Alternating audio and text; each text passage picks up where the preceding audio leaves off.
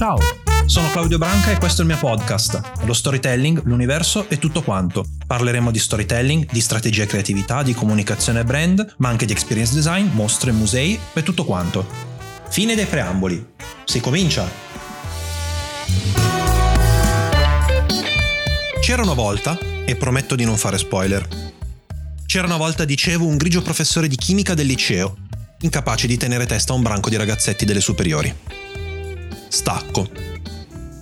Abbiamo davanti lo stesso uomo, giusto con qualche capello in meno, che zittisce crudamente la moglie terrorizzata dal poco che sa della condotta criminale del marito, dicendo Io non sono in pericolo, io sono il pericolo. Un tizio apre la porta e si becca una pallottola e tu pensi che quello sia io? No, io sono quello che ha bussato.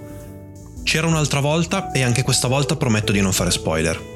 Un tenero, ingenuo, fragile romantico ometto che sogna di regalare un sorriso al mondo, un figlio amorevole, un uomo dolce afflitto dalla solitudine dalla malattia mentale e dalla malvagità che dilaga in un mondo sporco. Stacco. Con gli occhi lucidi di un bambino travolto dalla meraviglia, lo stesso volto ammira una città che brucia, trasfigurato, nel bianco, nel rosso, e nel blu del trucco da clown misto a sangue e lacrime, dal bagliore dei roghi per le strade e delle sirene della volante che lo sta portando, da pluriomicida reo confesso, al manicomio criminale di Gotham City. Sullo sfondo, una città nera come la pece che avvampa di violenza, odio, vendetta, per merito della stessa mano di quello stesso fragile e innocente ometto. Dai che non ho spoilerato, in questa puntata approfitto di Walter White da Breaking Bad e del recentissimo Joker di Joaquin Phoenix. Due eroi tragici, protagonisti dolorosamente umani di due tra le storie più notevoli offerte tra piccolo e grande schermo negli ultimi anni. Ne approfitto per parlarvi dell'importanza della trasformazione nella narrazione e del potere di un arco di trasformazione costruito ad arte. Qual è la cosa notevole di questi due personaggi? è una cosa che mi è venuta in mente subito dopo aver visto il finale di Breaking Bad e allo stesso modo anche poco dopo essere uscito dal cinema in cui proiettavano il Joker e che lì per lì mi ha molto colpito. Nonostante entrambi siano incredibilmente cattivi, in fondo li capiamo e li giustifichiamo. Il loro orizzonte morale sconfina sempre più nettamente e irreversibilmente nell'inaccettabile, ma noi accettiamo la cosa in modo naturale. E anzi, simpatizziamo per loro. Questo nonostante la loro personalità subisca uno stravolgimento incredibile dall'inizio alla fine della loro storia.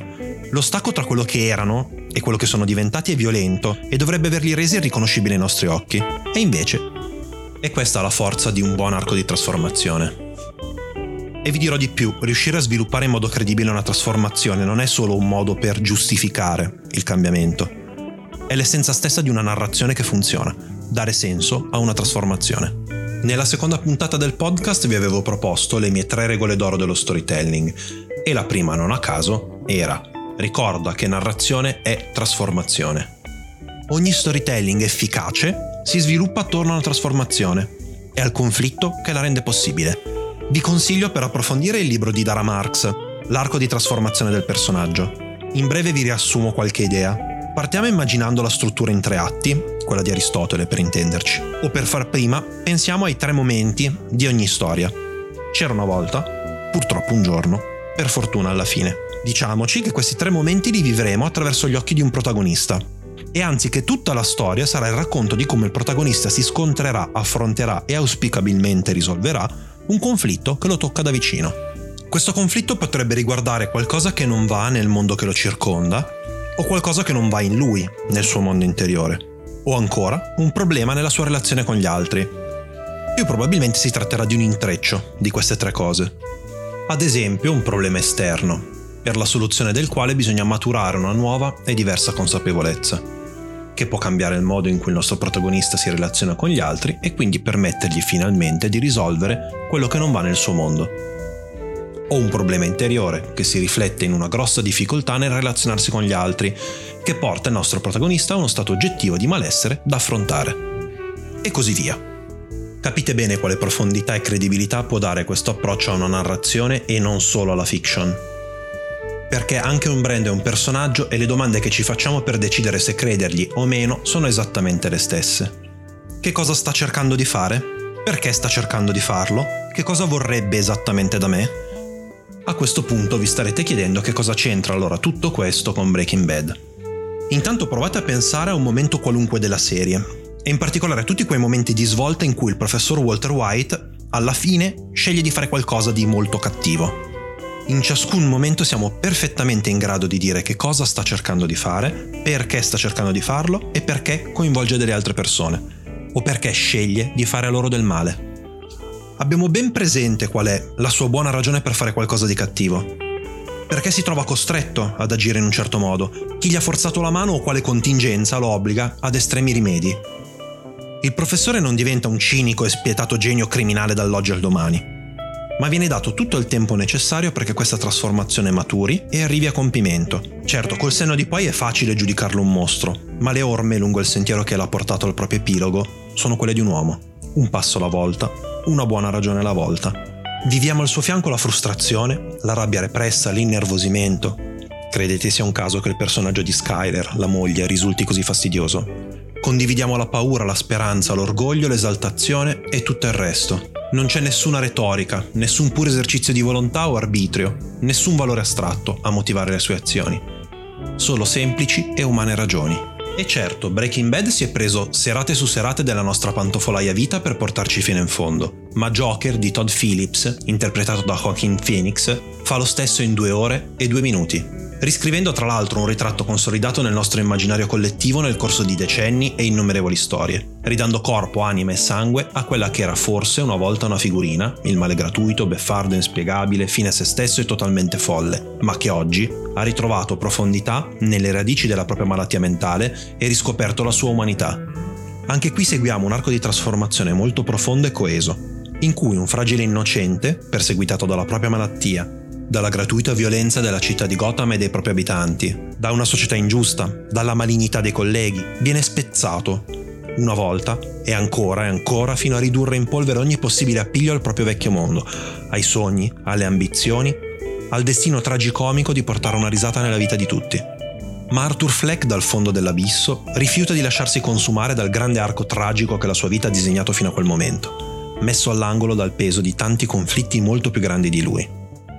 Il terzo atto, quello che avrebbe concluso la sua storia, diventa l'inizio di una rinascita. La tragica discesa finale nella totale miseria ha un'improvvisa svolta verso la commedia, dice il futuro Joker a se stesso. O forse più eroica verrebbe da dire allo spettatore. O anti-eroica è lo stesso. Il punto è che lasciato alle spalle il proprio fatal flow, il difetto fatale, l'innocente vittima rinasce involontariamente come eroe, come idealista, come simbolo rivoluzionario. Invece di lasciarsi annientare, oppresso dall'ingenuità di voler far ridere tutti gli altri quando lui stesso non può ridere se non nel dolore di uno spasmo, fuori luogo e senza alcuna traccia di felicità. Sceglie di non reprimere più nulla di sé, della propria personalità, del proprio essere. Il mondo non è mai stato capace di accoglierlo e accettarlo, e allora tanto vale vivere il proprio personaggio senza pudore, per quanto inaccettabile possa risultare. Uccisa l'innocenza e l'ingenuità tutto diventa possibile, anche scagliare contro un sistema grottesco tutta la violenza subita nel corso di una vita. È così che si compie l'apoteosi della nemesi del più celebre antieroe del grande schermo. E che per noi si celebra per l'ennesima volta il potere di un arco di trasformazione del personaggio costruito a dovere. Che cosa abbiamo imparato allora da Walter White e da questo Joker? Che cosa ci insegnano i loro archi di trasformazione? Prima di tutto l'importanza di individuare il nucleo principale del conflitto che sarà al centro della nostra storia. In fondo è la posta in gioco per il nostro protagonista. Poi che per dare sostanza al nostro conflitto è importante esplorarne le sfaccettature dal punto di vista interiore, esterno e relazionale. Che per farlo dobbiamo concedergli tutto il tempo di cui ha bisogno per maturare e lievitare un passo alla volta.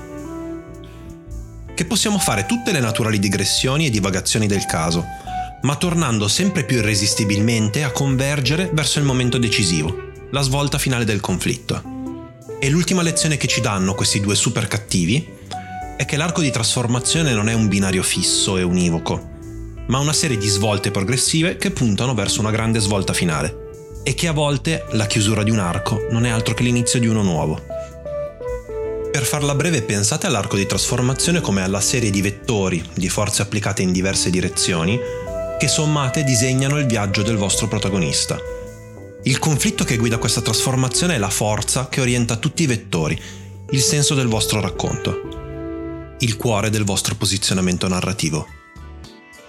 Siamo alla fine di questa puntata. L'appuntamento è tra due settimane e se questa volta abbiamo parlato dell'importanza di una trasformazione ben sviluppata in un racconto, la prossima volta parleremo di perché non puoi essere qualunque cosa per chiunque e che cosa raccontare allora. Domande, richieste e consigli sono sempre bene accetti. Trovate tutti i miei contatti su claudiobranca.it, potete farmi una domanda scrivendomi su Quora, potete scrivermi su LinkedIn o su Twitter è tutto. Grazie per l'ascolto, condividete con tutti i vostri amici e anche i nemici se volete e restate in ascolto. Ci sentiamo alla prossima storia. Ciao!